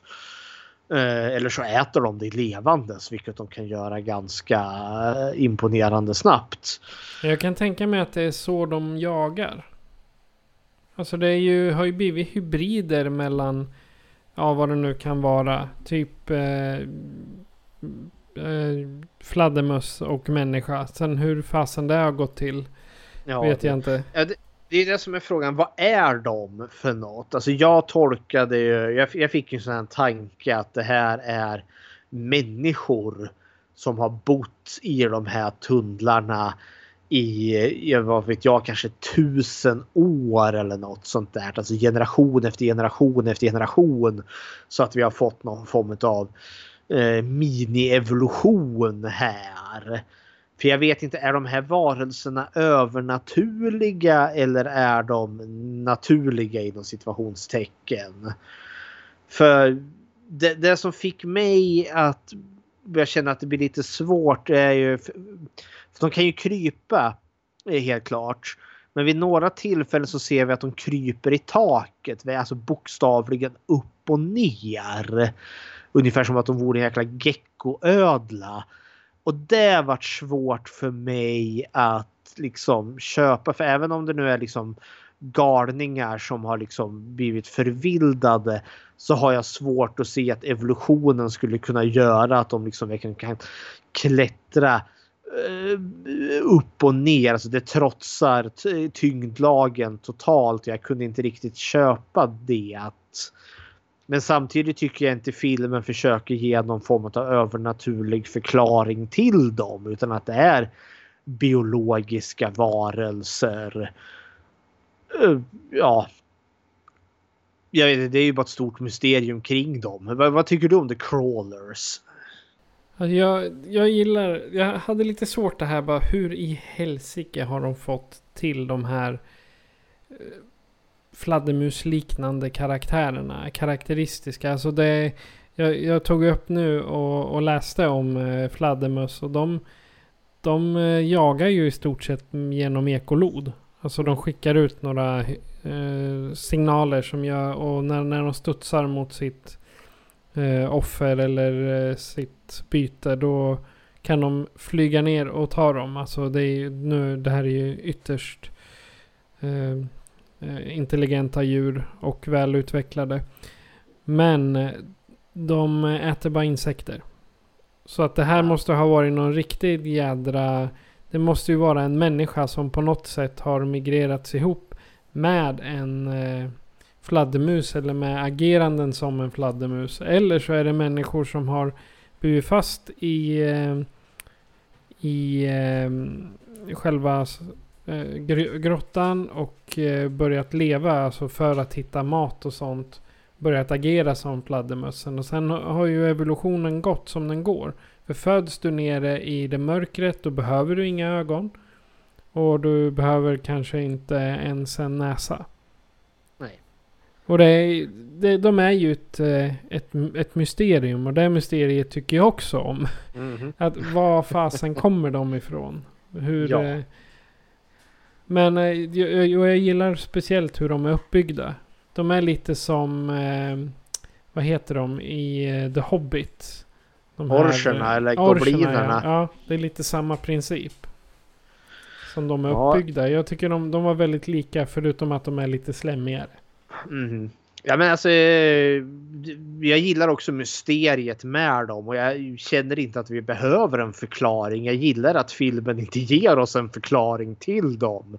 De bara är. Ja, alltså egentligen vi skulle ju inte behöva ha en, eh, alltså det hade varit lika spännande utan dem. Om man ja, bara precis. såg liksom skuggor som for förbi och sen att personen bara skrek till och sen borta. Sen, det fanns vid ett tillfälle då jag tyckte att filmskaparna, alltså det, det, var en, det här var för dumt. Eller det fick mig att haja till. Alltså vi vet att monstren de ser ingenting, vilket jag köper. De går bara på ljud. Och jag vet ett scen där när Sarah landar i den här blodsjön eh, och har slagits ihjäl en av dem där så eh, klättrar hon ju upp på en liten sten där eh, i mitt i den här blodsjön. Eh, och har ju med sig en fackla. Och då hoppar det ju ner en sån där monster och hon lägger sig bara platt. Alltså, och ligger där blickstilla och liksom eh, kontrollerar sin egen andning. Och då ser ju inte monstret henne. Men den kryper ju upp på stenen och lägger ju till och med sin hand på hennes huvud. Eh, men hon är ju tyst och ligger still så den reagerar inte och sen skuttar den iväg. Och jag störde mig så dant på det för liksom att ja, den har väl känsel. Den känner väl att den har, håller henne i hennes huvud. Eh, där och plus också facklan som finns där precis. Den känner väl värmen från facklan. Då var det, det var lite... Det var, ett, det var en helt onödig scen. Jag, jag, jag ju förstå att den, den är ju till för att vara läskig just för att hon är så nära. Men just att den rör vid henne och inte fattar att det är en levande människa där som de jagar. Mm, nej, det var lite för mycket för min del. Alltså, the, the, the suspension of disbelief vart bruten där. Hade det verkligen varit som så att den inte hade rört vid henne utan att dess eh, hand, för det, alltså de hukar ju och de kryper ju på alla fyra de här. Hade det varit som att den, att den satte handen liksom precis bredvid hennes huvud, ja då hade jag köpt det. För den rör inte vid henne. Den rör den bokstavligen henne och jag kände nej. Nej. Nej. Nej för hon mördar ju en, eh, ett, ett monsterbarn. Jajamensan. Och det är då mamma monster kommer. Och så mördar de mamma monster ja, också. precis. Och sen kommer pappa monster och bara Du dödade min fru. Men det är ju han som inte hittar henne trots att han typ står på henne. Exakt. ja, kära någon. Men... Eh, hot, eh, hot, nummer två, det skulle jag vilja säga är Sarahs eh, sakta nedgång i galenskap.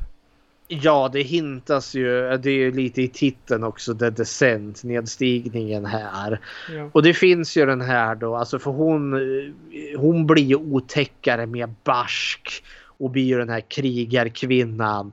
Och sen är när bara hon och Juno kvar så offrar hon ju Juno. Hon hugger den här yxan i, rakt i vaden på henne. Eh, för att sakta ner henne så att hon kan ta sig ut. För vi förstår ju att de här monstren kryper ju bevisligen ut på utsidan ytsidan och jagar djur. Det är där alla benen kommer ifrån. Eh, och offrar henne. Då kommer ju, för det finns ju en liten fråga här. Framförallt över hur filmen slutar. För den slutar ju med att hon tar sig ut. Hon offrar Juno. Och hon klättrar ut och kommer ut, springer för glatta livet, tar sig till bilen, kör iväg. Eh, ja, stannar väl bilen sen där och skriker i ångest. Och sen får liksom inzoomning på hennes ansikte, utzoomning igen. Då är hon kvar i grottan och ser sin, och ser sin döda dotter där som sitter liksom med, med en, med en eh, födelsedagstårta där liksom. Oh, hej mamma! Och då tänker jag, vad, vad, oh, vad händer nu? Och så tar filmen slut där. Och då tänker jag, vad hände där? Är, är hon, har hon totalt förlorat förståndet? Eh, finns monstren eller inte? För i början, nu har jag, ju, jag har ju sett den här förut så jag visste ju att slutet skulle komma. För då reagerade jag eh, tidigare i filmen för då nämner ju, jag tror det är Rebecca som nämner när de går igenom hot och faror som finns i gruvor att ja men det är kyla och allt sånt där och liksom eh, ljus kan spela trick med det och det liksom blir du tillräckligt utsatt så kan du till och med börja hallucinera. Och då vart den här finns inte monstren? Nej, det är också, det, det är där jag, det, det, är en sak som jag ville nämna var att liksom allt som händer är med monster, att hon har ihjäl sina kompisar eller att hennes kompisar blir, blir eh, uppätna och så. Frågan är om det händer överhuvudtaget. Det här med att de blir fast. Det, det köper jag att de, de, är, de är fasta. Det, det går inte att få in i hennes huvud på något sätt. Men sen tänker jag det här långsamma nedgången. Jag tror inte att de har kommit så långt som de egentligen visar. För det är i hennes huvud allting har hänt. Ja, och är det, är det, har hon mördat dem allihopa? Är det där vi ska förstå? För, för vi har ju det här stigande vredet från eh, hennes förlust där och otroheten. Är hon totally cray cray? Ja, liksom, exakt är monstren bara en manifestation av hennes galenskap. Har vi det här som brukar kallas för den opolitliga berättaren. Eh, håller han, regissören, vad heter han nu, eh, Neil Marshall. Håller han på att luras med oss här? vad är det som händer? Men vad tror du? Vad, vad känner du är ditt, eh, är det, är hon cray cray eller finns det gruvmonster? Alltså jag tror att det är i hennes huvud gruvmonstren är. Ja, okej. Okay. Och sen så skulle jag, får jag lite känsla av att det kan vara som Switchblade Romance. Att alla monster som äter upp hennes kompisar egentligen är hon. Mm -hmm. Jag, jag, vill ha gruvmonstren. Jag tror på gruvmonstren. Ja. Eh, jag tror att eh, hon faktiskt tar sig ut ur grottan och det här sista vi ser när hon sitter tillbaka i, i grottan tillsammans med dottern igen är liksom en mer symbol för att hon eh, hon gjorde ju det här hemska mot Juno. Eh, hon, hon, är liksom fast i sin eget sinne. Hon är fast i sin egen grotta där. Ja. Även, eh, för, för jag vill ha gruvmonster. Livet är roligare med gruvmonster känner jag. Okej. Okay. Men när vi ändå är eh, inne där på det sakta nedstigandet. Då kanske du kan komma med dina slutgiltiga tankar här då. Ja, nej men The Descent instängd är en jättetrevlig skräckfilm. Jag gillar den eh, dels eh, för att den är genuint obehaglig när de är nere och kryper i grottan. den tar sin tid på sig i och med att det tar nästan 45 minuter innan monstren dyker upp. Jag får lära känna karaktärerna väl. Eh, och sen när monstren väl dyker upp så blir det en riktig jävla gorefest. Alltså blodet står verkligen det är i fontäner. Det är krossade skallar och det är halsar som bits av. Den liksom är chockerande våldsam med jämna mellanrum.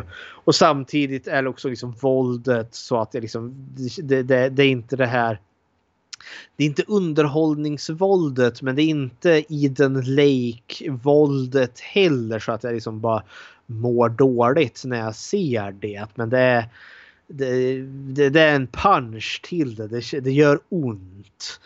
Uh, och det finns ett mysterium. Uh, jag gillar karaktärerna. Jag gillar utvecklingen.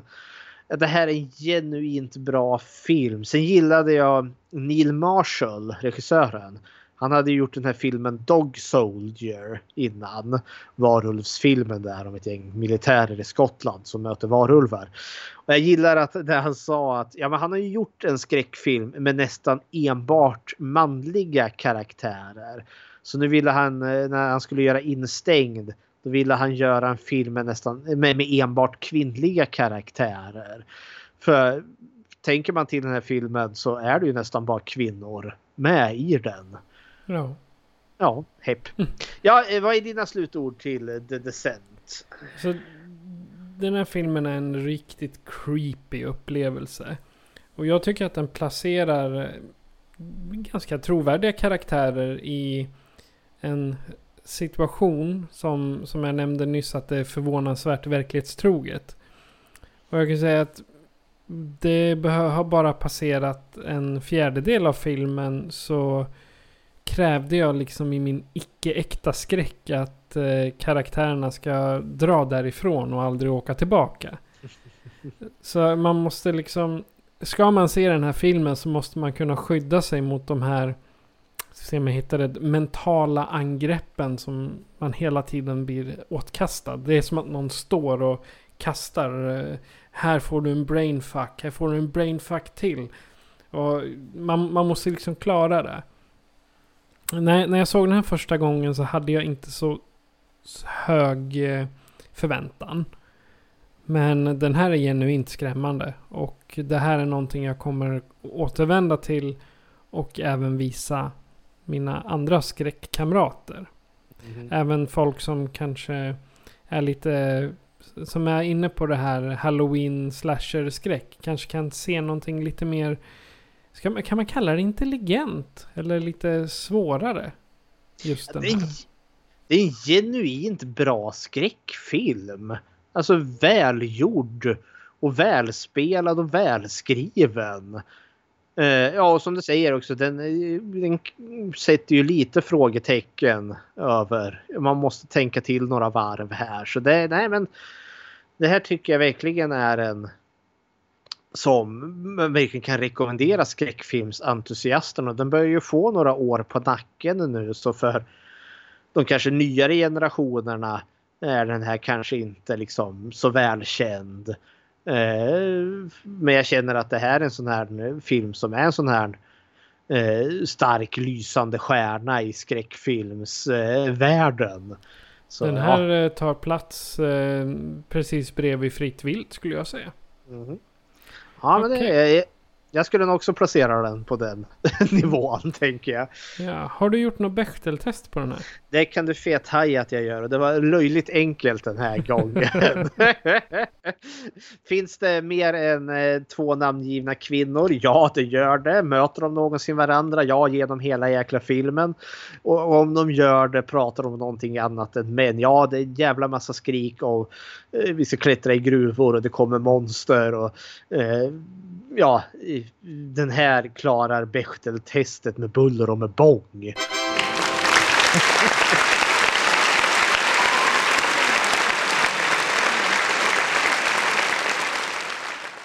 Jag tror, den har klarat, jag tror den har klarat av testet redan de två första minuterna i filmen. Exakt. Ja. Men om du som lyssnare då är, eh, har eh, problem med trånga utrymmen eller eh, kanske bara vill säga hej. Så kan du göra så här för att kontakta oss. Skräckfilmscirkeln presenteras av Patrik Norén och Fredrik Rosengren. Produktion FPN Productions. Besök skräckfilmscirkeln.com för att hitta var du kan lyssna på oss, hur du kan kontakta oss och hur du kan stödja oss. Vill du diskutera filmerna i podden är du välkommen att gå med i vår grupp på Facebook som heter Skräckfilmscirkeln Eftersnack. Tack för att du lyssnar.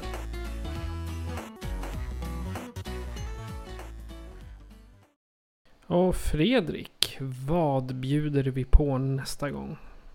Ja, vi har ju sagt det här att när vi kommer till en franchise eller filmer med uppföljare så ska vi försöka avsluta den förr eller senare. Och The Descent har ju faktiskt en film nummer två. Men då tänkte vi att vi ska avhandla film nummer två och sen ska vi avhandla en till tvåa från en tidigare eh, filmserie som vi har startat och det är ju då VHS 2. Så vi kommer se The Descent 2 och VHS 2. Det är faktiskt en ganska bra double bill. Mhm. Så att eh, på, upp, eh, fram med popcorn, fram med chips och så kikar ni på dem. Och sen kan ni lyssna när vi gaggar om dem. Jajamensan. Okej, ja, men eh, jag tackar för den här gången Fredrik. Mhm. Och vi har bara en sak kvar att säga. Det är att jag heter Patrik. Och jag heter Fredrik. Du har lyssnat på Skräckfilmscirkeln. Adjö på er. Ajöken!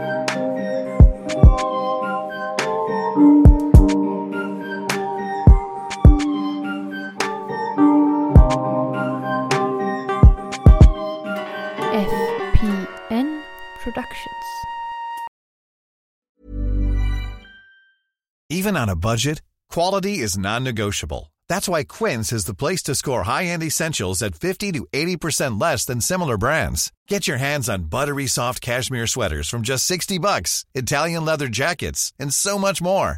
And the best part about Quince, they exclusively partner with factories committed to safe, ethical, and responsible manufacturing. Elevate your style without the elevated price tag with Quince. Go to quince.com slash upgrade for free shipping and 365-day returns.